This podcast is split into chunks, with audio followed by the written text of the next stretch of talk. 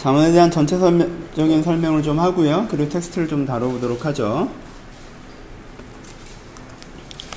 어, 잠언을 읽는 사람들은 기본적으로 잠언 읽으면서 원하는 게 약간 뭐랄까요, 그, 내 인생을 바꾸는 한 문장의 명언? 이런 걸 좀 찾는 것 같습니다. 그쵸? 잠언은 왠지 좋은 말씀에서 다른 것처럼 어떤 스토리텔링이나 어떤 어, 긴 레위기적 복잡한 상징을 이해하는 설명으로서 이해하는 것이 아니라 한 문장을 딱 읽었더니 맞아 이거였어. 인생을 이렇게 살아야 돼. 약간 이런 식의 도전들을 받기를 원하는 마음들이 있어요. 그래서 그런 거죠. 이제 화장실 가면 붙어있는 그런 류의 글을 우리는 찾는데 자문을 막상 오늘 그 1장부터 9장까지 읽어보시면 제일 많이 하는 얘기는 뭐예요? 음녀에게 빠지지 말라 이런 얘기를 되게 많이 합니다. 그렇죠 그러니까는 생각보다 약간 실망스러운 부분이 있다라는 거지 1장부터 9장까지를 별 생각 없이 쭉 읽어보면 어, 지혜가 중요하다라고 한 다음에 음료한테 빠지지 마라 이 얘기로 끝납니다. 그렇죠? 우리는 지혜가 중요하다라고 얘기하고 그 다음에 그럼 뭐가 지혜로운 건지 뭐가 지혜인지를 탁탁탁탁 설명해 주면 아 맞아 말, 이렇게 살아야 돼. 뭐 내가 흔히 하는 뭐 인생에서 요즘에 뭐하냐 뭐 공감에 대해서 얘기를 한다든가 아니면 직면에 대해서 얘기를 한다든가 어떤 통찰력에 대해서 얘기를 한다든가 이런 생각으로 이런 정서로 이런 태도로 사회생활을 이렇게 하고 내면 생활을 이렇게 하고 약간 이렇게 정리되어 있길 바라는 경향이 있다라는 거예요. 그쵸?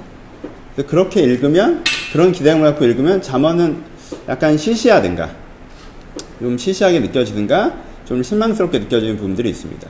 여러분들이 좀 이해하셔야 되는 건 잠언적인 글쓰기 자체가 그런 식으로 되어 있지 않다는 걸 좀 이해하실 필요가 있어요. 그러니까는 잠언은 명언집이 아닙니다. 우리가 오해하는 건 잠언은 명언집이 아니어서 그냥 쭉 읽어가다가 아, 내가 마음에 드는 문장 한 문장을 딱 캐치해서 아 맞아 이거였어 라고 느끼는 패턴으로 되어 있지는 않다는 거예요. 어, 내가 얼마 전에 그 내가 좋아하는 책이죠. 내가 작년인가 올해인가 노너를 독서 모임을 한 적이 있는데 노너를 독서 모임을 하셨던 분들은 잠언을 이해하기 훨씬 더 쉬우실 거예요. 왜냐하면 노노의 글쓰기 방식과 이 잠언의 글쓰기 방식이 비슷하기 때문에 그렇습니다. 잠언이라는 것은 이한 권의 책의 이름이기도 하지만 일반적인 잠언이라는 용어로도 사용될 수 있잖아요. 그렇죠? 여기서 그 고유명사로 사용되고 있지만 일반 명사, 보통 명사로 사용될 수 있는 게 잠언이라는 단어죠. 그렇죠? 그러니까 잠언적인 글쓰기라고 하는 것들은 논어 같은 책들을 포함해서 잠언적인 글쓰기라고 하는 것들 그리고 잠언적인 글의 글읽기라고 하는 것들은 우리가 일반적으로 생각하는 거랑 좀 다른 부분들이 있습니다. 그러니까는 사람들이 가장 현대인들이 가장 쉽게 읽는 글은 뭐예요? 서사적 글쓰기가 있는 글을 가장 쉽게 읽습니다. 왜 스토리텔링이 있는 거죠, 그렇죠? 그래서 스토리와 등장인물을 쭉 따라가서 어떤 갈등 구조를 쭉 따라가면 되는 글을 이해하는 게 현대인들에게 가장 익숙하고 쉬운 글쓰기 방법 그리고 글읽기 방법이고요. 두 번째 이제 논리적인 글쓰기입니다. 논리적인 글읽기. A, B, C, D가 딱 나눠져 있어서 1단계, 이, 뭐야, 첫 단락에선 이, 1단에서는 이 얘기를 하고, 두 번째 단에서는 이 얘기를 하고, 세 번째 단에서는 이 얘기를 하고, 첫 번째 단에 소제목은 뭐고, 이렇게 나, 나오는, 뭐, 정의란 무엇인가나 요즘에 철학서 위주로 나오는 책들의 어떤 논리적 글, 글쓰기, 혹은 글읽기가 현대에서 사용되는 기본적인 글쓰기와 글읽기의 방식이라는 거예요. 근데 잠언은 그런 식으로 써있지 않다는 거예요. 스토리도 없고, 그쵸? 스토리도 없고, 특별히 주제적으로 구획되어 있는 것 같지도 않고, 그리고 어느 정도는 주제적 구획이 있지만 그 주제적 구획이 논리적으로 연결되어 있지 않기 때문에 읽는 사람이 보면 어떤 느낌이 들어요? 좀 헛바퀴 도는 느낌. 서로 되게 다 모래알처럼 끊어져 있는 느낌들이 든다는 거지. 그러니까 논어도 그래요. 그쵸? 읽어보면 논어도 그렇습니다. 근데 이러한 잠언이나 논어 같은 잠언적 글쓰기의 책을 읽을 때는 여러분들 무슨 생각을 하셔야 되면 글쓰기 방식이 전혀 다르다는 걸 인정을 하셔야 돼요. 여러분 서사적 글읽기에 익숙한데 논리적 글읽기에 익숙하지 않으신 분들이 있죠. 그쵸? 그래서 여러분들 중에 어떤 분들은 소설책은 쌓아놓고 읽을 수 있는데 어떤 철학책은 이제는 피기만 하면 잠드는 분들도 있단 말이에요. 그쵸? 그런 사람이 있어요.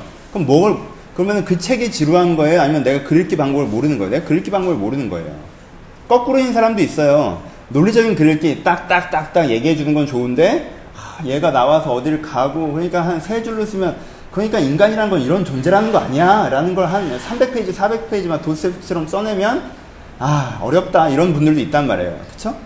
그럼 근데 그거는 서사적 글읽기의 방식을 알아야 돼요.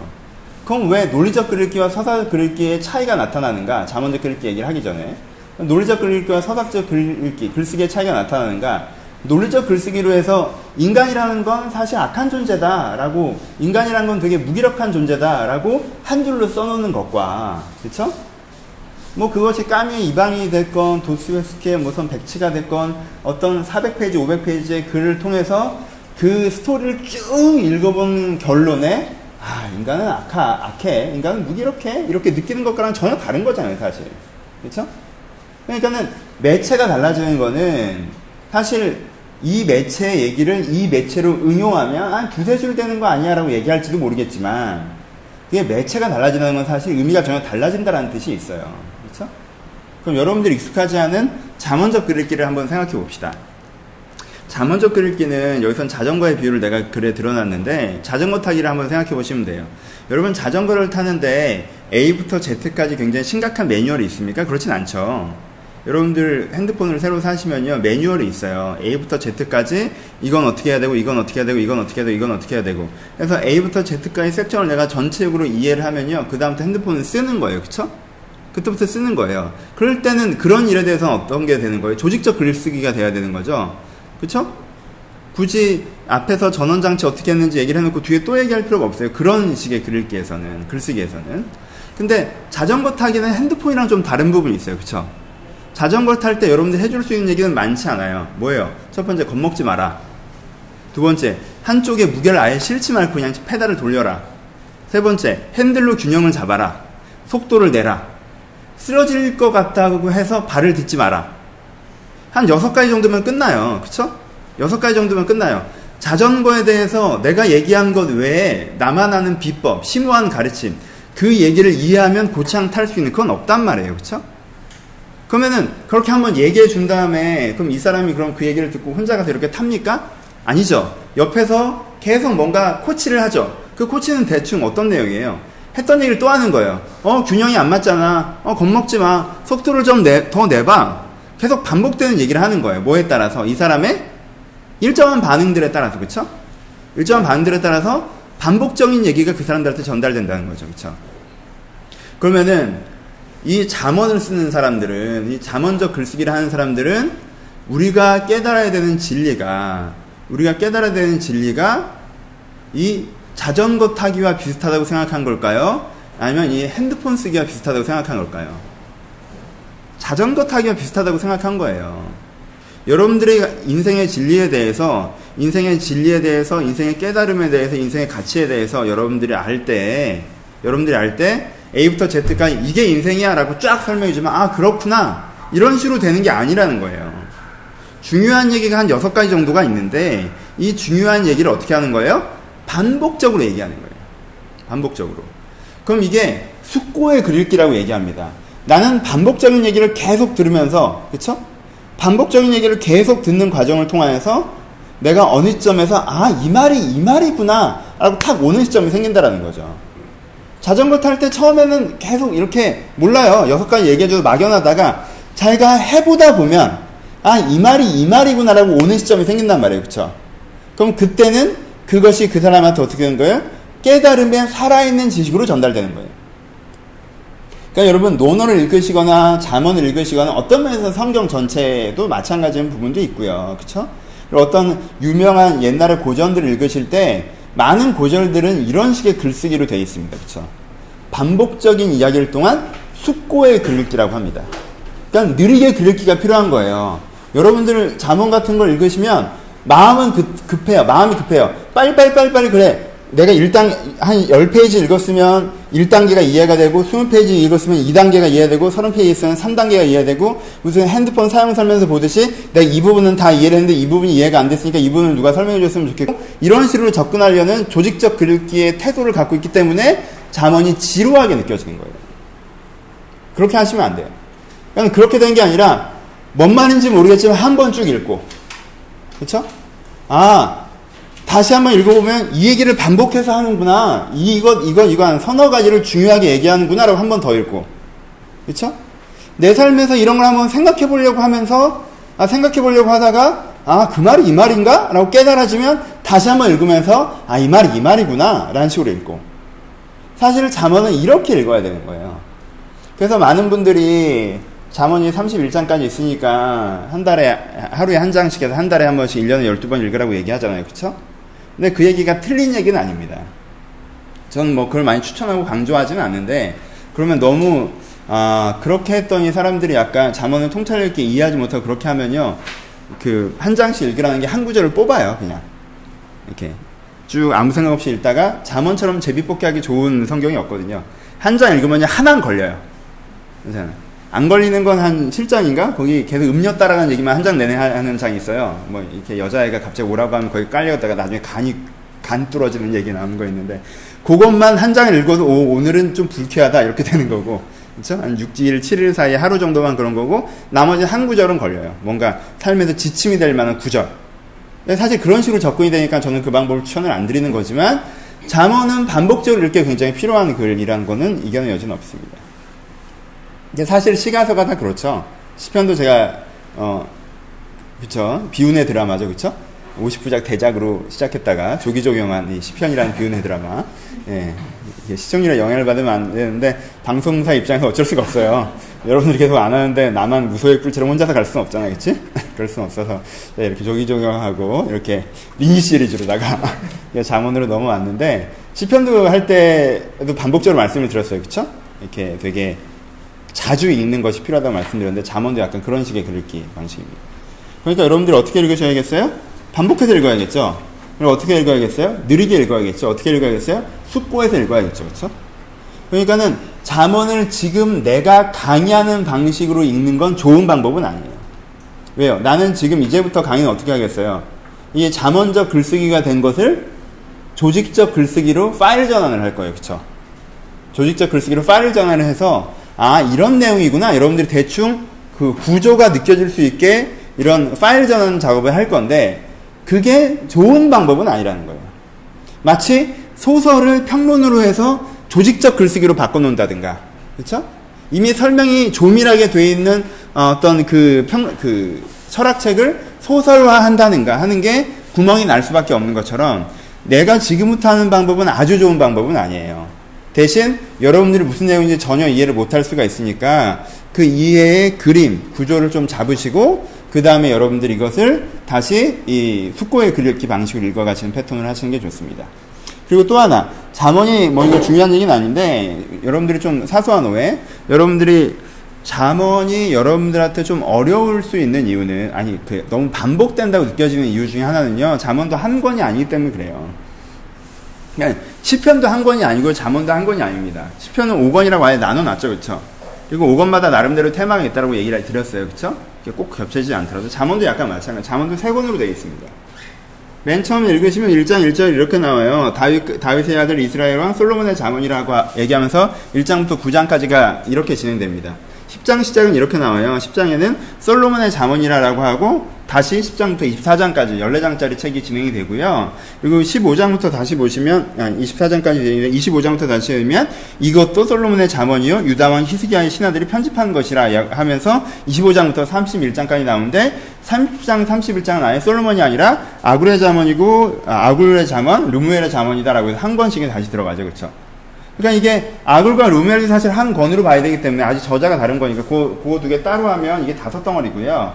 그건 그냥 몇 개 안 되니까 맨 마지막으로 묶어버리거든요. 보통 히스기야 시대에 편집하면서 솔로몬 건들만 하지 않고 유명했던 자문들 한 군데를 추가한 걸로 보기 때문에 기본적으로 그래서 세 덩어리로 되어 있습니다. 그렇죠? 그래서 어떻게 보면 솔로몬이 메이저, 솔로몬 시대의 메이저로 했던 건 1권이랑 2권이겠죠. 그렇죠? 솔로몬의 자문이라 아니 유다 그 다윗의 아들 솔로몬의 자문이라고 시작했던 1장부터 9장까지가 한 텀이 있고요. 그렇죠? 그다음부터 10장부터 25장까지가 25장까지가 하여튼 24장까지인가가 한 14장 정도가 두 번째 권으로 솔로몬 시대에 형성되었다고 보여지는 그러니까 솔로몬이 자문을 꾸몄다고 형성되어지는 거고 그 외에 이렇게 툭툭툭툭툭 했던 얘기를 좀 모아서 히스기야 시대에 추가판으로 나온 게 이제 하나가 더 있는 거죠. 그렇죠? 그러니까 그러니까 구조상 겹칠 수밖에 없겠죠. 그렇죠? 그러니까 게으르지 말라는 얘기는 세 번 나오는 거예요. 그렇죠? 그런 식으로 중요하다고 생각하는 얘기는 반복해서 나오는 부분들이 더 강화되는 겁니다. 안 그래도 숙고의 글읽기 방식이 글쓰기 방식이기 때문에 이걸 약간 반복을 시키고 있는데 거기에 세 권을 모아놨으니 이게 더 반복되는 부분이 생기는 거죠. 그러니까 이걸 한 권으로 생각하고 있는 사람들은 뭔가 본론이 시작되지 않고 계속 서로만 하는 기분이 드는 거예요. 왜? 지혜가 중요하다. 아, 그래, 지혜가 중요하다. 중요한지 알겠어. 그래서 내가 이걸 읽는 거 아니겠어? 그럼 지혜를 얘기해봐. 그럼 또 지혜가 중요하다. 이런 식으로 된다. 그러니까 아 이게 무슨 예고편만 하고 끝나나 약간 이런 식의 느낌이 들고 본론으로 들어오는 이야기라고 하는 것은 아침에 일찍 일어나라 보증 쓰지 마라 뭐 이런 얘기를 한단 말이에요. 그렇죠 그러니까 별로 안 하다는 부분들이 생기는 거죠. 그러니까 여러분들이 이게 세 권이라는 것을 이해하는 것도 약간 도움이 됩니다. 그럼 앞에 뒤에 거 후반부에 후대가 편집한 건 좀 빼고 앞에 두 권은 어떻게 되느냐? 여러분 앞에 두 권도 나름대로 조직이 있는 게요. 1, 장 1장부터 9장까지가 첫 번째 권이 이론편 그리고 10장부터 24장까지가 실습편 약간 이런 식으로 나타나 있습니다. 그래서 읽어보시면요. 오늘 읽으셨던 부분은 호흡이 길어요. 아들아 라고 매, 매번 장에 시작한 다음에 한 장이 거의 한 호흡으로 갑니다. 그렇죠? 근데요. 이제는 10장을 딱 넘어가시면요. 호흡이 짧아요. 한 절이 한 호흡이 딱 돼버려요. 그렇죠? 한 절이 한 호흡으로 돌아가요. 이렇게. 우리는 잠원하면 요 한 절이 한 호흡으로 돌아가면 2권째만 자꾸 기억을 하는데요. 1권의 이론을 이해한 사람한테 프랙티컬하게 얘기하는 게 2권이에요. 그러니까 잠언 1, 2, 3권 중에서 하나만 읽으면 뭘 읽어야 돼요? 1권을 읽어야 되는 거예요. 1권이 이해가 된 사람이 2권을 제대로 이해를 할 수가 있는 거예요. 그리고 플러스 알파가 되는 3권도 제대로 이해를 할 수가 있는 거고. 오케이? 그러니까는 2권만 읽는 글 읽기 방식이 나오면 어떻게 되는 거예요? 주제의식 없이 내 나름의 주제의식을 가지고 한 절을 차용하는 패턴이 생긴다는 거예요. 그렇죠? 여러분들 약간 이런 식으로 하기 때문에 반복해서 문제점들을 지적을 했는데 이분을 꼭 기억하신 다음에 전체적인 글 읽기를 한번 해보려고 노력하시는 것들이 필요하다라는 이야기로 시작을 합니다. 그러면요, 실제적으로 한번 좀 들어가 봅시다. 아, 주제 얘기를 하고 텍스트를 볼까, 텍스트를 보고 주제 얘기를 할까를 고민을 좀 했는데, 주제 얘기를 하고 합시다. 텍스트가 좀 쉽게 보이기 위해서, 그냥 좀 모아서 정리를 해볼게요. 어, 계속 논어 얘기하게 되는데 논어랑 비슷해서 그래요. 그렇죠? 여러분이 그 사무엘서 이런 건 뭐랑 비슷해요? 역사책이랑 비슷하죠? 그 뭐가 비슷하다는 말을 되게 오해하시는 분들이 있어요. 어, 잠언은 주의 말씀인데 왜 자꾸 논어를 얘기하십니까? 여러분, 어, 조선사를 누가 쓰면요, 그게 사무엘서랑 역대기랑 내용이 비슷해요. 내용이 비슷하다는 게 뭐예요? 흐름이 비슷한 거예요. 그러니까 장르가 비슷하다는 거예요. 그렇죠? 장르기를 하는 거예요. 그러니까는 논어 같은 거랑 비슷해요. 그래서 이제 비교를 많이 하는데 논어의 주제의식은 뭐예요? 내가 논어를 내가 한 번 더 하고 만다. 논어의 주제의식은요, 논어의 주, 내가 논어, 너무, 너무 논어를 사랑해. 논어의 주제의식은 효라고 반복적으로 말씀드렸습니다. 그쵸? 근데 효라고 하는 게 부모님한테 잘하는 효가 아니라고 그랬죠. 그쵸? 효라고 하는 게 뭐라고 그랬어요? 효라고 하는 게, 논어의 주제는 효예요. 효라는 게 뭐예요? 우리 아버지한테 잘하는 거예요? 아니죠. 아버지, 아버지한테도 잘해야 되는 거죠. 그쵸? 그래서 유교에서는 몇십 대조까지 모시는 거예요. 그쵸? 그럼 이게 이걸 다 제사를 모시는 걸 효라고 그러는 거 아니죠? 뭐예요? 나라는 사람이 나 지금 효를 해야 되는 나는 어디서부터 왔다? 선조의 선조. 그렇죠? 최초의 아버지로부터 주어진 존재다라고 생각하는 거죠. 근데 이게 위로만 올라가지 않고 옆으로 가죠. 어디로 가요? 군사부 일체로 가죠. 그렇죠? 그렇죠? 나에게 가르치는 이제 그러니까 우리 스승만 얘기하는 게 아니라 이 인류의 가르침 속에서 오늘 내가 있는 거고. 그렇죠? 그렇죠? 인류라는 이 사회 속에서 내가 있는 거고, 그쵸? 그쵸? 그리고 마지막에는 나를 낳아주시고 낳아주신 낳아주신 최초의 생명, 이 구성되어, 되어지고 되어지 되어진 이 구성된 사회, 그리고 가르치고 가르치고 가르침 받는 이 인류의 지식, 이 모든 것들로부터 내가 있다라는 거죠, 그쵸? 그러니까 이게 최초를 뭘로 봐요? 나중에는 하늘로 보죠. 천재라고 표현을 많이 하죠, 그쵸? 그래서 나는 하늘을 존중하는 게 효의 기본적인 의식이에요. 이 의식은 뭐예요? 나는 내가 중심에 있는 것이 아니라 하늘이 천이 중심에 있고 그렇죠? 천이 중심에 있고 나는 이것으로부터 가르침 받은 주어진 존재다라는 생각이 뭐예요? 효의 가장 기본적인 인식이에요. 그렇죠? 그러니까 이게 뭐라는 거였어요? 자기 중심성을 가지면 안 되고 내가 세상의 중심인 것처럼 내가 하늘인 것처럼 내가 어디서 세상에서 뚝 떨어진 것처럼 생각하면 안 되고 내가 주어진 존재라는 것을 인식하면서 나를 준 그 세상의 효, 나를 준 그 세상이 나를 사랑한다는 걸 인식하면서 거기에 대한 선의를 갖게 되는 것. 이것이 뭐예요? 논어의 가장 기본적인 사상이라고 얘기한 적이 있어요. 그쵸? 내가 한 두세 번 얘기했는데, 왜 논어 얘기를 하느냐? 이건 비슷해요. 논어의 기본 정신이 효라면, 그 잠언의 기본 정신은 뭡니까? 잠언의 기본 정신은요, 경외예요, 경외. 경외. 봅시다. 잠언에서는 반복적으로 여러 가지 얘기가 나와요. 반복적으로 여러 가지가 나오는데 그 얘기 중에 핵심 뭐 여러 가지가 얘기가 나오는 나의 법을 지키라. 나의 말을 떠나지 말라. 근데 나의 법과 말이 뭐예요? 나의 법과 말이 지혜가 제일 중요하다. 그렇죠? 지혜를 찾아라. 지혜를 추구해라. 근데 뭐가 지혜다? 하나님 여호와를 경외하는 것이 지혜다. 이렇게 가죠. 그렇죠? 그러니까 나의 법을 찾아라. 나의 뜻을 배워라. 내 법에서 떠나지 말라는 말이나 지혜를 찾아라. 지혜를 추구해라는 말이나 지혜는 더 플러스 알파 복잡한 의미가 있긴 해요. 근데 지혜를 추구하려는 말이나 기본적인 메인 주제적인 핵심에서 사실 다 뭐하라는 거예요? 경외하라는 말이 되죠. 그렇죠? 그렇죠? 그러니까는 이미 얘기한 거예요. 그, 노, 그 논어에서 핵심이 효인 것처럼 효의 기본으로 여러 가지 가지를 얘기하는 것처럼 잠언에서의 중심은 경외함입니다. 경외함. 경외함이 지혜의 핵심이에요. 그냥 경외함 자체가 지혜의 핵심이에요. 그럼 경외라는 게 뭡니까? 굉장히 유사해요. 경외라는 게 뭐예요? 내가 뭐예요? 세상의 중심이 아니라 내가 제일 잘난 게 아니라 뭐예요? 나는 위대한 세상의 일부로 존재한다라는 거예요. 그렇죠? 그렇죠? 근데 이 위대한 세상의 위대함의 의미는 뭡니까? 더 위대하신 여호와로부터 오는 거죠. 그렇죠? 그러니까 위대하신 여호와 하나님이죠.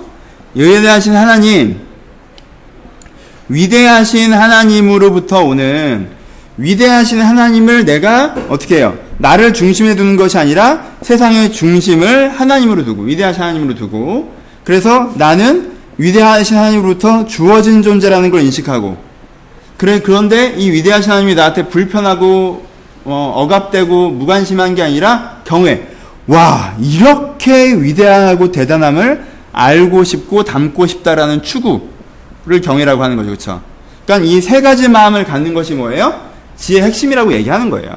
그렇죠 논어 그, 그 잠언에서. 그러니까 핵심 단어는 경외입니다. 근데 뭐예요? 이런 식으로 설명하면 뭐예요? 논리적 글쓰기죠. 그렇죠 논리적 핵심이 무엇이냐? 이 핵심은 어떠한 3단의 영향력을 미치냐? 이렇게 설명을 하는 거잖아요. 그렇죠?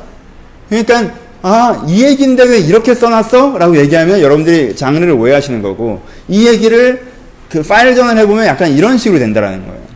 그러니까 논어 그, 그 자문에서 반복적으로 얘기하고 있지만 자문에서 반복적으로 하는 얘기 중에 가장 핵심적인 얘기는 경외함이 바로 뭐라는 거? 지혜의 근본, 지혜라고 얘기하는 거. 겨, 경외함 자체가 자문에서 여러분들이 가르치는 핵심 단어입니다. 그러니까 여기서 여러분들이 또, 또한 아까 얘기했던 오해를 벗어나야 되는 건 뭐냐 하면, 오해에서 자유해야 되는 건 뭐냐 하면, 경외함이 핵심이라고 얘기할 때 여러분들이 기억해야 되는 건 뭐냐면요. 진리는요, 지혜는요, 정보가 아니라 태도라는 걸 이해해야 됩니다. 그러니까 성경에서 지금 반복적으로 얘기하는 거는요, 성경의 논어도 마찬가지긴 한데, 이 자문에서 반복적으로 얘기하는 거는요, 진리는 정보가 아니라 태도예요. 지혜는 정보가 아니라 태도입니다. 여러분들은 자꾸 정보를 원해요. 아침에 일찍 일어나는 새가 뭐 어떻게 한다. 어? 가장 높이 나는 새가 가장 멀리 본다. 이건 뭐예요? 정보죠. 아, 가장 높이 나는 새가 가장 멀리 본다라는 어떤 원리적 정보를 내가 받아서 그 정보를 갖고 아, 그럼 내가 높이 날려고 해야 되네. 오케이. 라는 식이 뭐예요? 정보적인 진리 접근이죠. 그럼 누가 중심인 거예요? 내가 중심인 거죠. 그러니까 여기서부터 글러먹는 거예요, 사실은. 그러니까 서로가 달라진 거예요. 성경에서 보십시오. 성경에서 지혜의 반대를 무지라고 합니까? 아니요. 지혜의 반대를 두 단어로 사용하는데 하나는 미련함이라고 표현을 하고요. 하나는 거만함이라고 표현을 해요. 둘 다 태도의 단어예요. 정보의 단어가 아니에요. 정보량이 많지 않은 게 지혜롭지 않은 게 아니에요. 미련하고 거만한 게. 그렇죠? 거만하는 게 뭐예요? 자기를 중심에 두는 거죠. 그러니까 가장 무지한 상태는 어떤 상태? 지혜가 없는 상태는 여호와를 경외하지 않는 상태가 가장 지혜가 없는 상태죠. 그럼 그 상태는 어떤 상태예요? 하나님에 대한 정보량이 작은 거예요? 세상에 대한 정보량이 작은 거예요? 아니에요. 내가 굉장히 다 아는 것처럼 내가 되게 맞는 것처럼 나만 보이고 내 주변 사람들은 안 보이고 하나님은 안 보이고 내 생각과 내 감정과 내 처지에 집중되어 있는 거 그리고 그것 때문에 인생이 꼬이는데도 계속 그 태도를 견지하는 미련함 이 뭐예요? 지혜의 반대쪽에 있는 거라는 거죠. 그렇죠? 그러니까는 지금 잠언에서 여러분들한테 도전하는 건 뭐냐 하면요. 여러분들이 그래 게으르지 말아야겠다. 그래 내가 보증 쓰지 말아야겠다. 내가 어떻게 술을 멀리해야겠다라는 어떤 여러분들이 정보를 받아들이라고 하는 것들이 아니라요. 그런 정보를 받아들이는 것들이 아니라 잠언에서 지속적으로 얘기하는 거는요. 여러분한테 뭐예요? 경외함의 태도가 너한테 있다면 너는 이미 지혜를 시작한 것이고 경외함의 태도가 너한테 없다면 너는 지혜에서 멀리 있는 사람이고라고 얘기하는 거예요.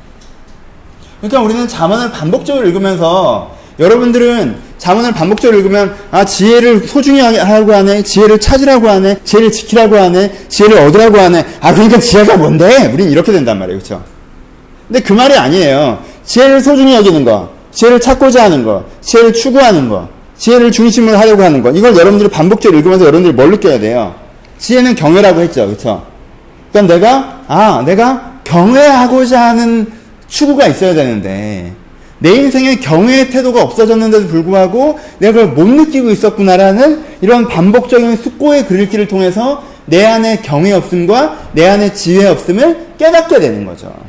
그렇죠?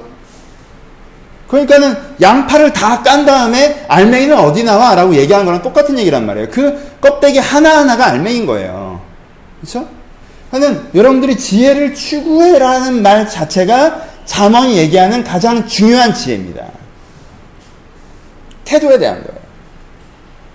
여러분들이 언제 무지해집니까? 여러분들 인생에 여러분들 언제 문제가 생겨 여러분들 신앙이 있다면 여러분들이 정보량의 문제예요? 아니에요. 정보량의 문제가 아니에요.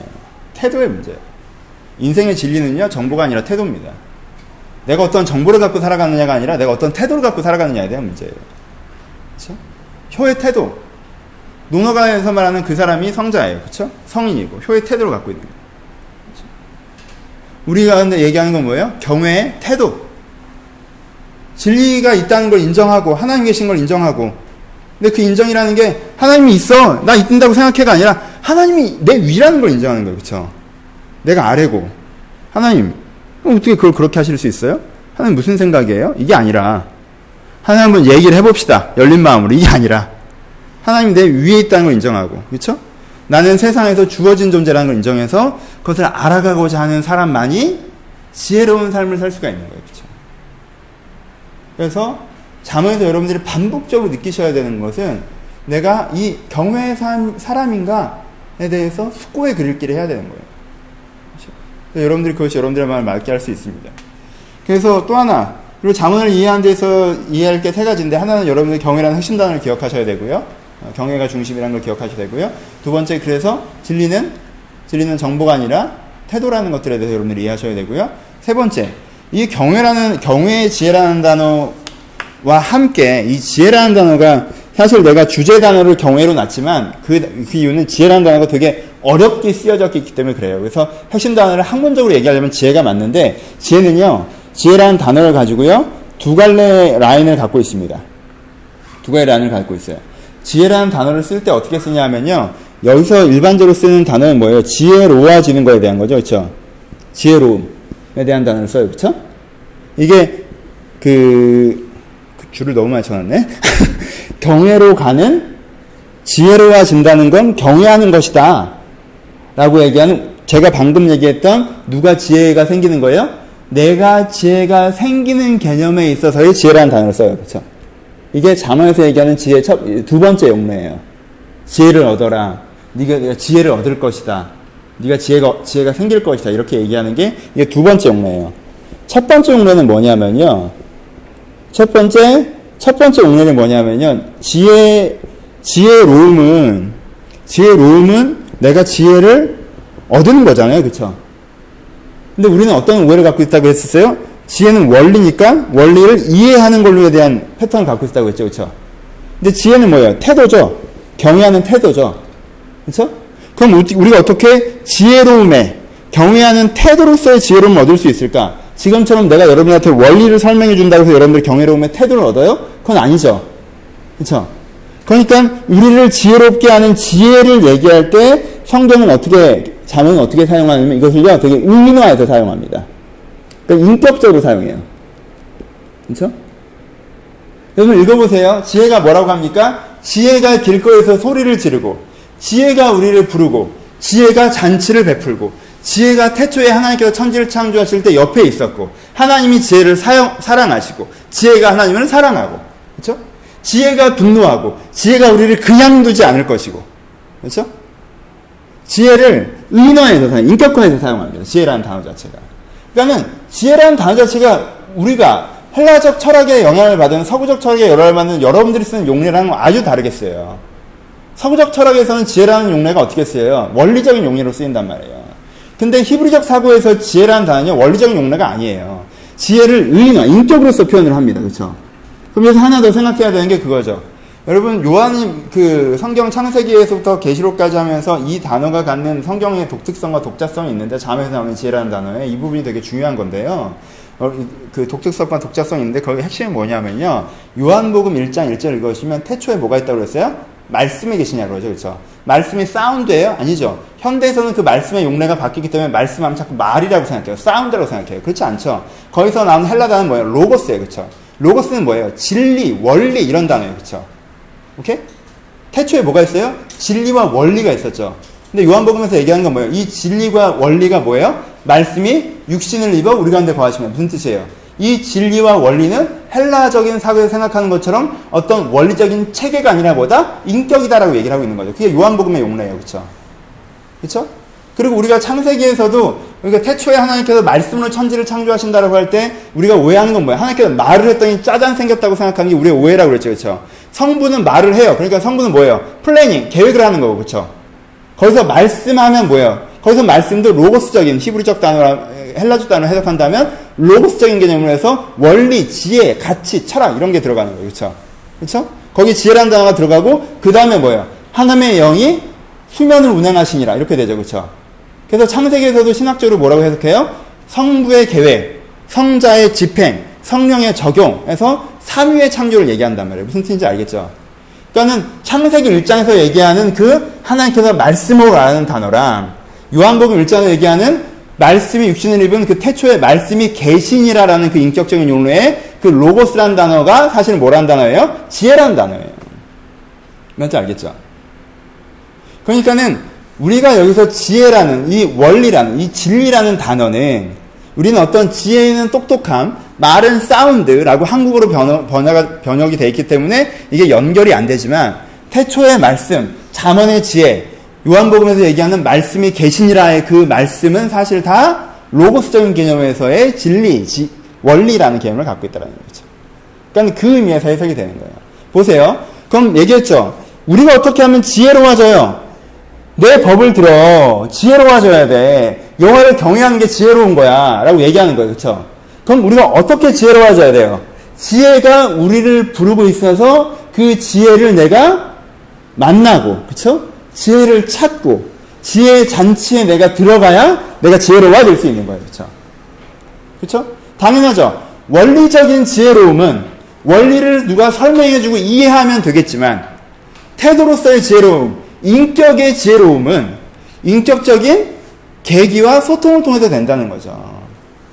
그러니까요, 잠언이 사실은요, 신학적 가치라고 표현하는 성경적인 기본 원리를 핵심적으로 이미 다 설명을 하고 있습니다. 뭐예요? 봐요. 두 가지죠. 하나, 가장 큰 뼈대가 뭐예요? 니네가 이제까지 그렇게 살았던 게 문제야. 니네가 지혜로워져야 돼. 이렇게 거만하고 미련하면 안 돼. 너희들은 거만하고 미련해. 무슨 뜻이에요? 네 마음대로 살고자 하는 태도를 도대체 포기하지를 않아. 네가 세상의 중심인 줄 알아. 이 거만하고 미련한 것들아 라고 얘기하는 게 스타팅이고 이게 신학적인 용어로 표현하면 뭐예요? 이 죄인들 하잖아요. 그쵸? 인간이 죄인이라는 거예요. 그렇죠? 그래서 죄에서 자유 증가한 건 뭐예요? 내가 이 자기 중심성을 꺾고 자기 중심성을 꺾고 하나님 중심성을 깨닫고 진리의 중심성을 깨닫고 그 진리를 자발적으로 추구하는 상태까지 되는 거예요. 그렇죠? 이해와 추구의 상태가 되는 게 뭐예요? 죄에서 자유해진 완전한 진정한 내 모습이 되는 거죠. 그것을 자문적인 용어로 표현하면 어떻게 표현하는 거예요? 경외하는 자가 되는 거죠. 그렇죠? 새 사람이 되는 거고. 그럼 우리가 죄, 어떻게 죄인에서 새 사람이 될 수가 있어요? 지혜를 만남으로, 인격이신 말씀을 만남으로, 육신을 입고 이 땅에 오신 말씀이신 그리스도를 내가 만나는 것들을 통해서 내가 경외함의 지혜로움에 이룰 수 있는 거죠. 그렇죠? 오케이? 그러니까 왜 잠언이 지혜의 책입니까?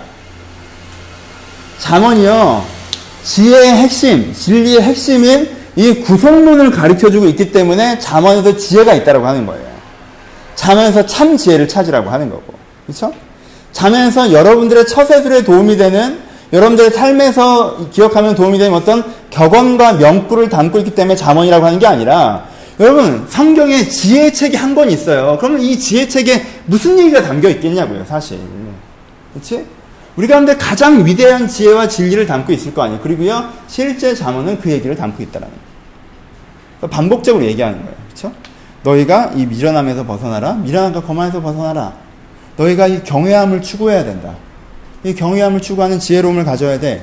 이 지혜로움은 너를 이미 부르고 있어. 지혜는 이미 너를 부르고 있어.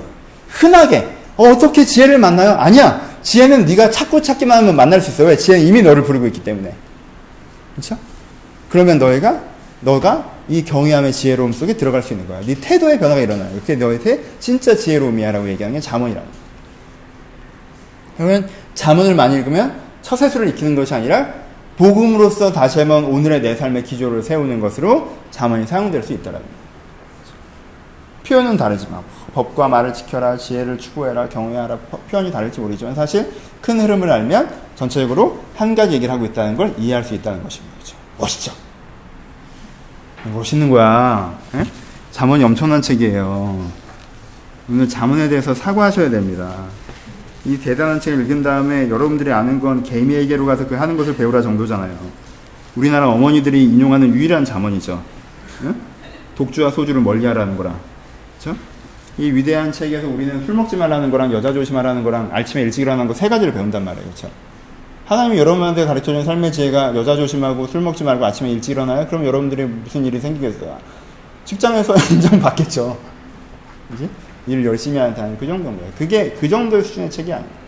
혹시 잠원에서 그 정도의 수준의 책으로만 생각하셨다면 좀 이 깊이에 다시 한번 들어가시는 계급을 삼으셔서 잠언이 얘기하는 구속론 여러분들이 이해하시는 것들이 되게 중요하다라고 얘기를 합니다.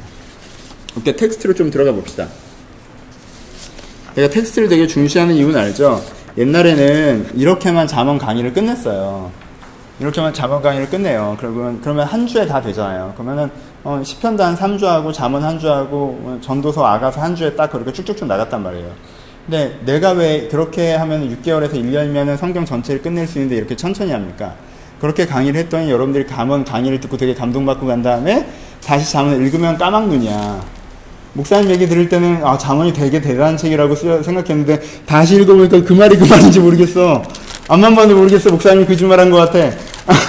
목사님이 괜히, 괜히 이거 포장한 것 같지? 여기, 여긴 그렇게 안 적혀 있는 것 같다. 라고들 많이 피드백이 오셔서 제가 텍스트를 다루는 거예요. 그래서 지금 했던 얘기를 텍스트에서 반복해서 할 테지만 지루하게 느끼지 마시고 아 이 말씀이 이 말씀이구나라고 해서 연결해보는 연습을 하셔야 우리가 여기서 감동받자고 하는 게 아니라 나중에 잘 되자고 우리가 이 성경 공부를 하는 거기 때문에 여러분들 이 정도로 끝내는 게 사실 감동은 있어요. 아 잠언 새로운데 근데 근데 그러면 오늘이 좋은 거고 내일이 좋으려면 이 텍스트를 좀 맞춰보시는 연습을 하셔야 돼요. 그래서 앞으로 3주 동안 이 텍스트를 맞춰보는 연습을 할 텐데 지루하다고 생각하지 마시고 여러분들 꼼꼼하게 맞춰보셔야 여러분들 아 목사님이 했던 얘기가 바로 맞구나. 내가 혼자 읽을 때도 그렇게 이해되는 그 시기 여러분들 왔으면 좋겠습니다. 1장부터 한번 봅시다. 음. 다윗의 아들 이스라엘 왕 솔로몬의 자면이라 이는 지혜와 훈계를 알게 하며 명철의 말씀을 깨닫게 하며 지혜롭게 공의롭게 정의롭게 정직하게 행할 일을 하며 훈계를 받게 한다라고 얘기하죠. 1장부터 6절에서는 두 가지 얘기를 하고 있습니다. 첫 번째 얘기하는 1장부터 3절에 나오는 게 자문의 첫 번째 개념이죠. 전 이 표현을 좋아해요. 뭐 9절까지 다 볼 수는 없지만 이 표현만 좀 봅시다. 지혜롭게 공의롭게 정의롭게 정직하게 행한 일. 그렇죠? 지혜는 뭐라고 했어요? 그렇죠? 아까 얘기했던 지혜로움, 경외함을 알게 되는 거죠. 그렇죠? 그렇죠? 그럼 뭐가 생겨야 돼? 이 사람이 뭐가 생겨요? 그 다음에 공의가 생기죠. 경외함을 알게 되면 그 다음부터 이 사람이 뭐가 생겨요? 기준이 생기죠. 그렇죠? 공의를 알게 돼요. 그럼 그 다음에 뭐가 생겨요? 정의가 생기죠. 공의와 정의의 차이는 뭐예요? 공의는 기준 하나라면 정의는 여기서 산계된 개별 기준을 표현하는 부분들이 있어요. 그렇죠? 그렇죠?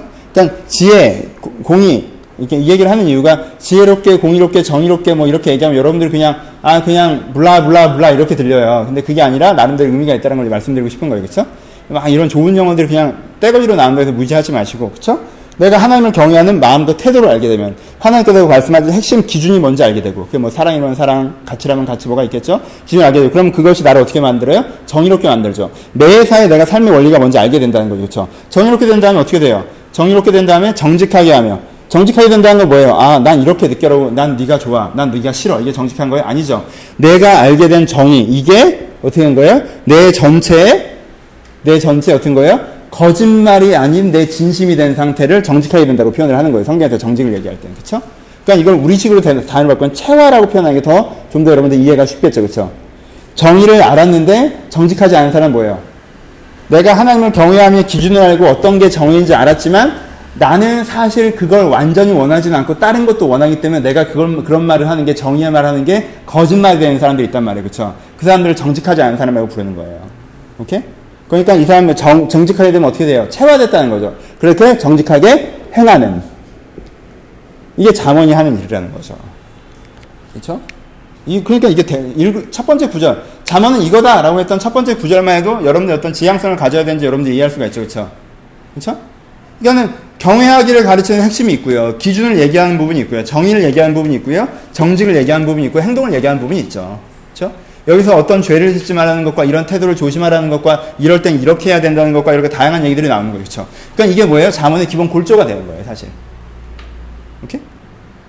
이렇게 한 다음에 그 다음에 나오는 얘기는 뭐예요? 4, 5, 6장에서는 그냥 배러죠. 더 나아지게 할 것이다. 네가 너 정직한 어리석은 자는 지혜를 슬기를 깨닫고 젊은 자는 지식과 근신을 주고 지혜 있는 자는 듣고 확실히 더해지고 명철한 자는 지혜를 더해주고 자문과 이 오묘한 말을 깨달으면 그렇게 된다라는 거죠. 네가 되게 잘 알고 있다고 생각할지 모르겠지만 이 경외라는 키포인트가 딱 껴지면 네가 이제까지랑은 전혀 다른 더 나은 수준으로 나갈 수 있다라고 얘기하는 첫 번째 오프닝. 이걸 더 낫게 할 수 있다 하는 게 잠언이다라고 얘기하는 게 이제 시작이죠. 그렇죠? 그렇게 한 다음에요. 제일 중요한 얘기 딱 이게 잠언 이런 거야라고 딱 얘기한 다음에 제일 중요한 얘기서 시작부터 딱 해버리죠. 뭐라고 얘기해요? 여를 경외하는 것이 지게 근본이다라고 얘기하죠. 그렇죠?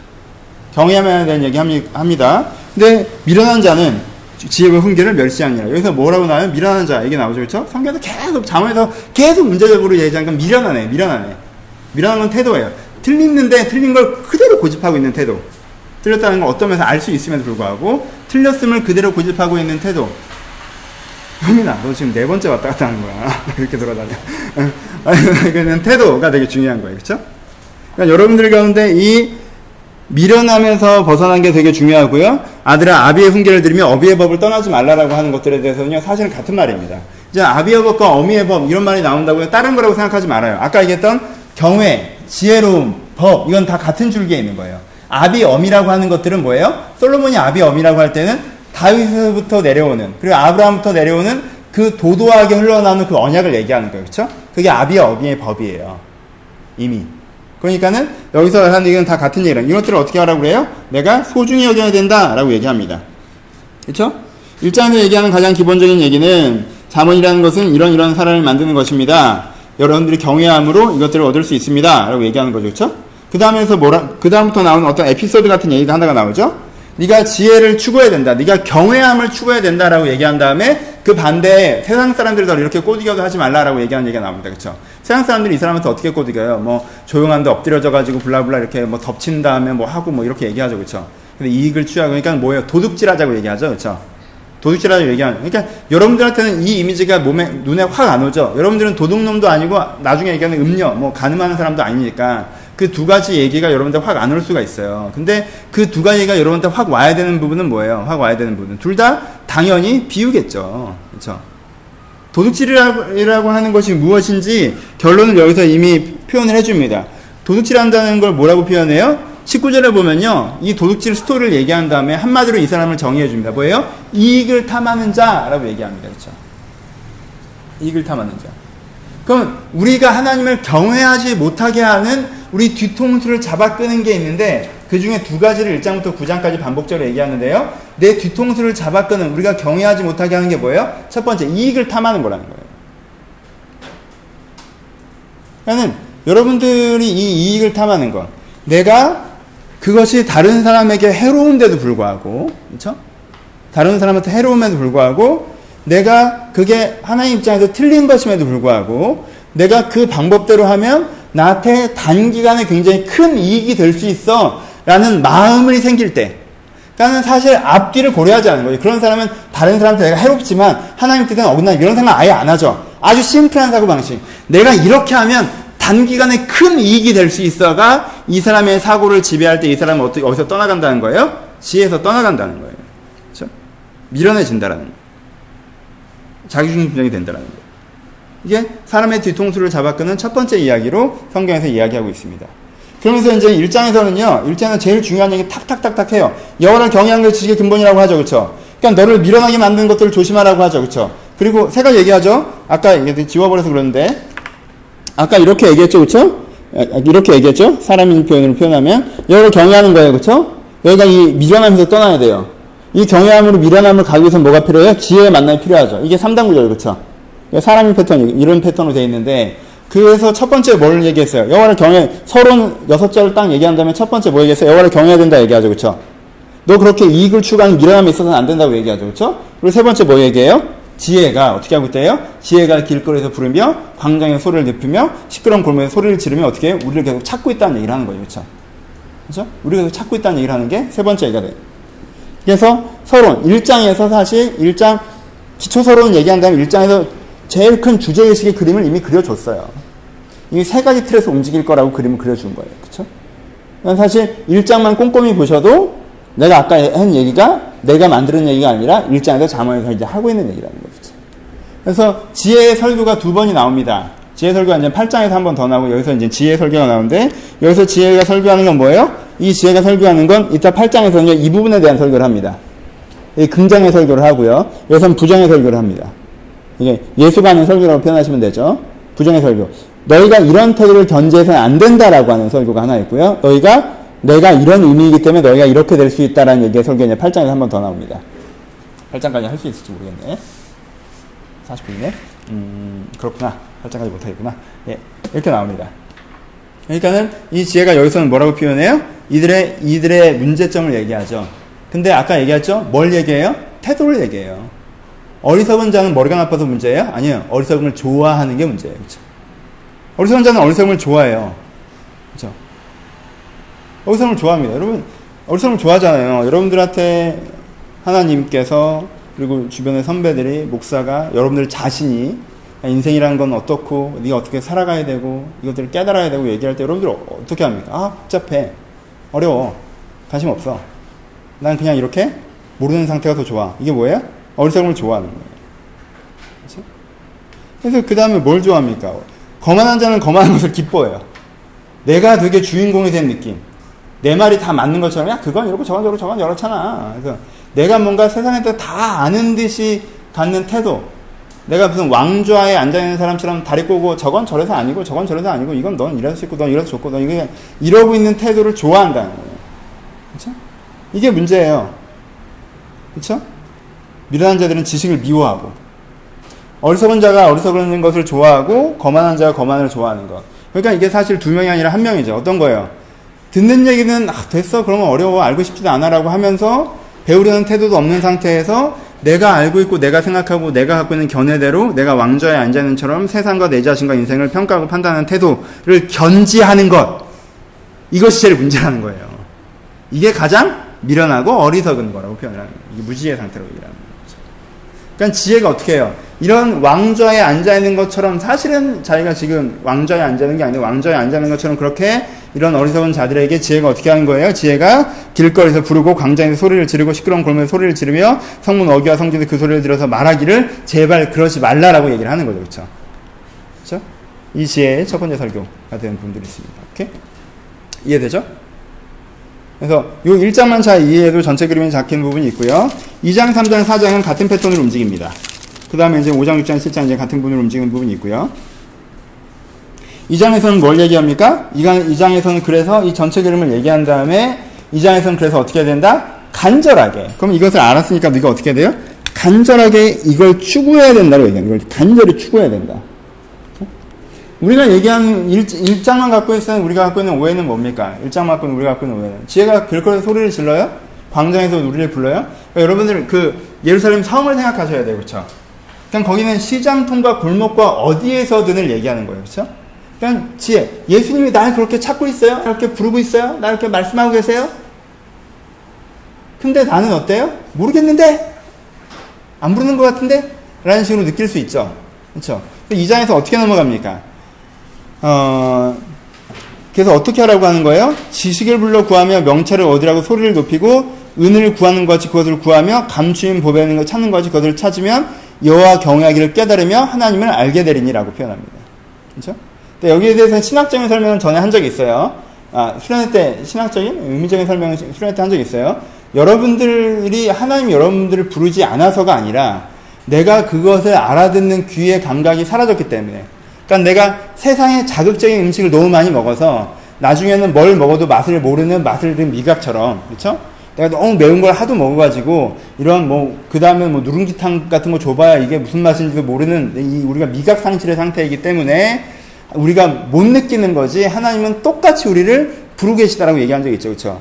그러니까 여기서 그걸 전제하는 거예요. 그러니까 나한테 뭐가 필요한 거예요? 하나님이 멀리 있어서 내가 아니 전에는 길거 일장에서는 길거리에서 나를 부르고 있다면서 이장에서는 왜 자꾸 찾아야 만날 수 있다고 얘기해?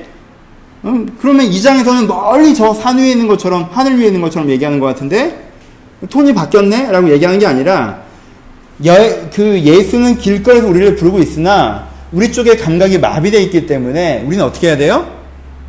그것을 찾고 찾아야 간절해야 은을 찾는 것 같이 그렇죠? 그렇게 간절히 예수를 찾아야 지혜를 찾아야 은을 구하는 것 같이 그것을 구하고 감추인 보배를 찾는 것 같이 그것을 찾으면 여호와 경외하기를 깨닫고 하나님을 알게 될 것이다라고 얘기하는 거죠. 그렇죠? 그래서 1장에서 대충 큰 그림의 설교를 하고 설명을 하고요. 2장에서 우리한테 뭘 도전합니까? 간절함을 도전하는 거죠. 그렇죠? 이제 알겠지? 그럼 네가 어떻게 해야 돼? 너 간절하게 이걸 찾아야 돼. 왜? 이 계기를 통해서 일로 가는 거니까. 라고 얘기하는 거죠. 지혜를 간절히 찾아. 그럼 여호와의 경외기를 깨달을 거야. 라고 얘기하고 있는 거죠. 그렇죠? 2장에서 주는 도전들은 이렇게 됩니다.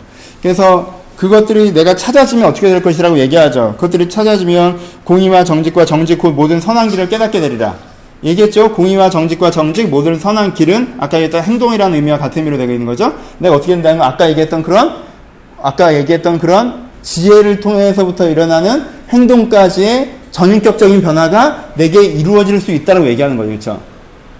그러니까는 예수님을 찾으면 먹고 사는데 좋은 일이 생길 거라고 얘기하는 게 아니에요. 네가 이렇게 찾고 찾아서 만나는 여호와 경외하기를 깨닫는다는 건 여호와 경외하기를 깨닫는다는 건 아까 얘기한 것처럼 경외를 깨달으면 네 삶의 인생의 변화, 네 개인의 변화죠, 사실은. 네 행동까지 네 존재의 변화가 있을 수 있어. 그렇게 있게 되는 거야. 라고 얘기하는 거죠. 그렇죠? 근데 그것은 어때요? 그것은 그럼 내 변화는 내, 내 영혼을 즐겁게 하는 것이며 나를 보호하고 나를 건져내는 것이죠. 그렇죠? 내가 그런 사람이 돼서 그런 행동을 해나갈 때 내 마음은 기쁘고 그렇죠? 내 주변에 하나님이 지키심과 하나님이 보호하심과 아니 하나님이 보호하시고 지키심과 인도하심 있는 상태가 되는 거야라고 얘기를 하는 거죠. 그렇죠? 그게 좋은 거지라고 얘기하면서 어, 그렇게 얘기하면서 그 다음에 반, 그 반면교사 이제는 이 1장부터 9장까지는 앞부분에 좋은 얘기하면서 너희들이 주의할 것들을 경고하는 패턴은 좀 이해져 있는데 그래서 너희가 구부러진 길을 가는 자들, 폐역한 자들을 즐거워하는 자들, 그런 사람들 그리고 음녀와 음녀들을 네가 기뻐하지 않아야 된다라는 얘기들을 이제 하면서 이제 마무리가 됩니다. 오늘은 어, 음료 얘기만 하고 이제 마치면 될 것 같은데 다음 주부터 이제 3장부터 조금 더 하긴 할게요. 네, 한 가지 얘기만 여기 어, 블라 블라 블라 블라 블라. 여기서 이제 성경에서 두 가지 테마가 나와요. 그 뭐 전체로 맨 마지막에 봅시다. 9장 뒷부분에 보시면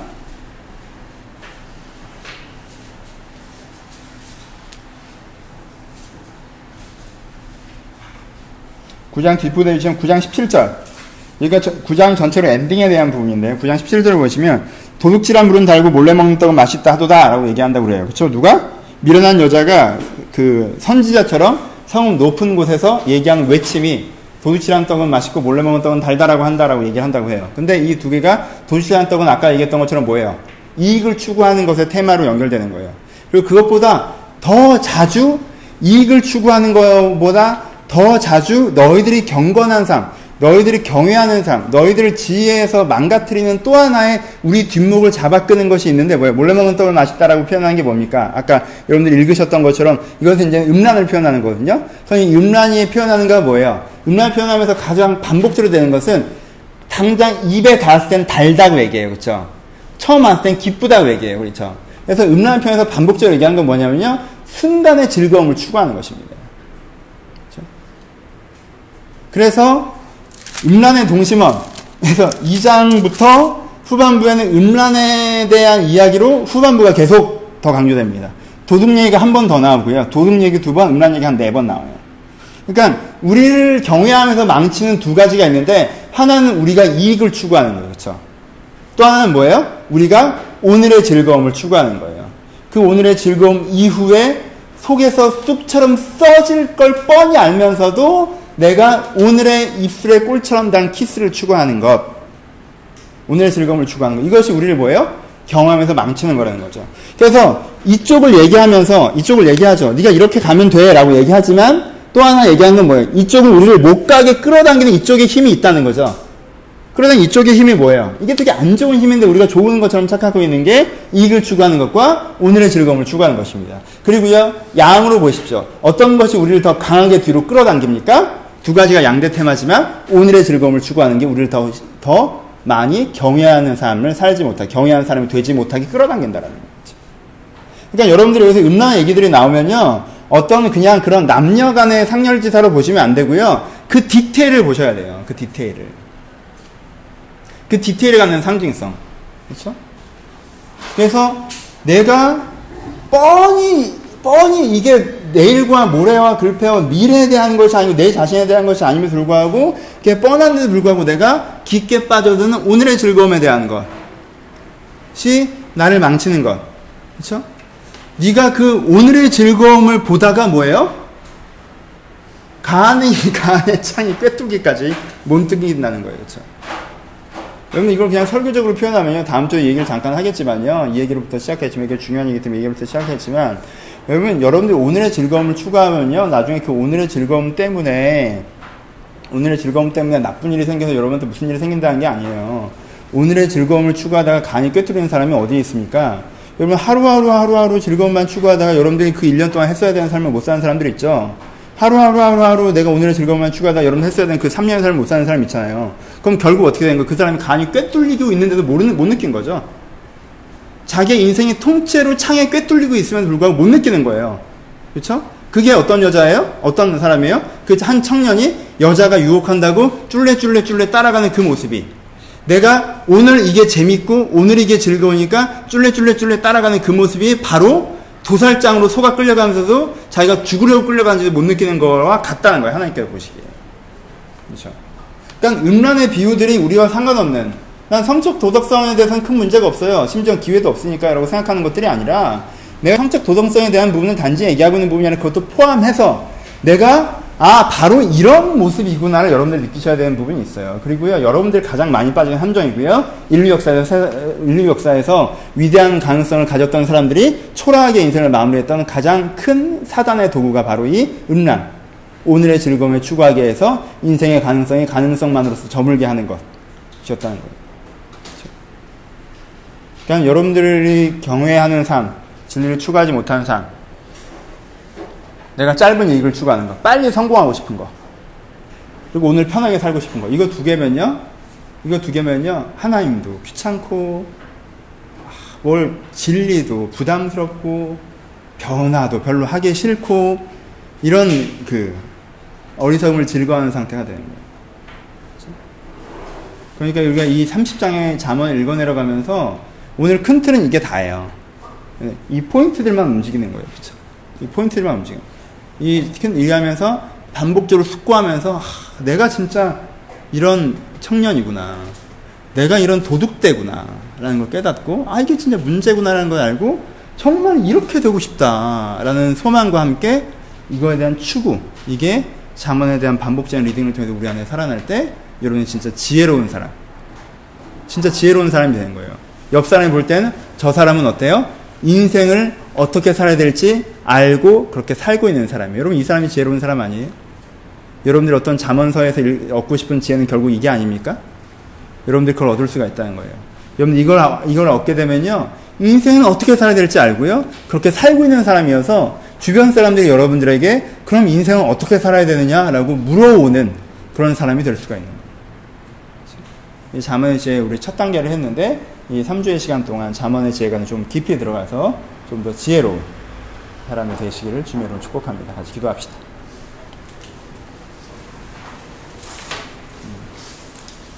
지혜로운 사람이십니까? 그렇죠? 오늘의 질문입니다. 지혜로운 사람이십니까? 내가 지혜로운 사람인지 아니면은 좀 더 아주 간단하게 내가 지혜를 추구하긴 하는 사람인지 우리 여러분들 좀 물으시고 하나님 제가 지혜롭길 바라지 않았고 경외하길 바라지 않았는데 내가 오늘 소원하오니 내가 나를 경외하면서 지혜로움에서 끌고 가는 어리석음의 두 개의 무게를 내가 떨쳐내고 이 두 개의 올무를 떨쳐내고 하나님의 지혜로운 사람이 되게 하여 주옵소서 우리 들은 말씀 생각하시면서 2, 3분 정도만 어, 고백하며 기도하고 마치도록 하겠습니다. 기도하겠습니다. 하나님 아버지 주님의 생각과 주님의 마음을 저희 마음의 묵상이 주님께 연락드리기 소원합니다. 아버지 저희가 지혜로운 사람이길 소원합니다. 아버지 저희 지혜롭기를 소원합니다. 아버지 저희가 지혜가 없습니다. 저희가 지혜가 없습니다. 하나님 저희가 지혜가 없습니다. 하나님 저희가 지혜가 없습니다. 아버지 주여 저희 지혜가 없습니다. 하나님 주여 저희 지혜가 없습니다. 주 아버지 주여 지혜가 없습니다. 하나님 저희 안에 지혜가 없습니다. 아버지 주여 저희 안에 지혜가 없습니다. 하나님 저희 안에 지혜가 없습니다. 주님 아버지 저희 안에 지혜가 없어요. 아버지 저희를 지혜롭게 하여 주옵소서. 아버지 주여 지혜롭게 하여 주옵소서. 하나님 지혜롭게 하여 주옵소서.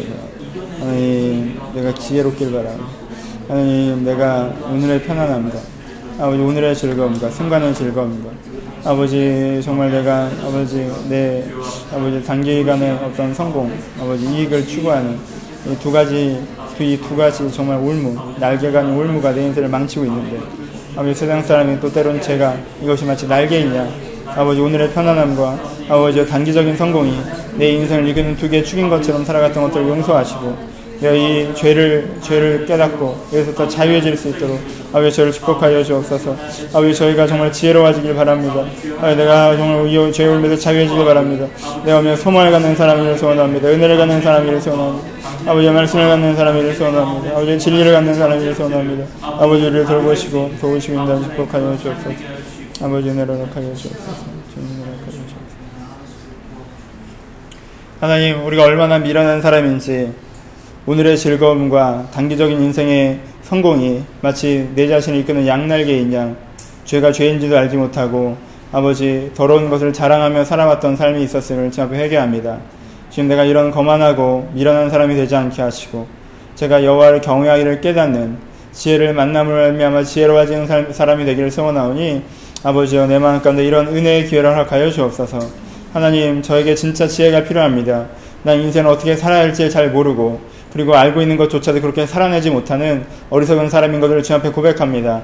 내 어리석음 때문에 내가 눈에 앞에 뻔히 보이는 이 어리석음을 말미암아 겸손해지게 하시고 내 인생을 어떻게 살지도 모르고 살아내지 못한 이 어리석음 가운데 벗어나기를 소원하게 하셔서 그 겸손함으로 지혜를 추구하는 그래서 지혜를 얻는 은혜가 우리 자문을 통해 이루어질 수 있도록 축복하여 주옵소서. 그래서 이 3주의 기간이 지혜에 대해서 아는 것이 아니라 내가 조금 더 지혜로워지는 계가 되기를 주님 앞에 소원하오니 저 말씀이 있는 가운데 이런 은혜를 허락하여 주옵소서. 감사 이름에 살아신 예수님의 이름으로 기도합니다. 아멘.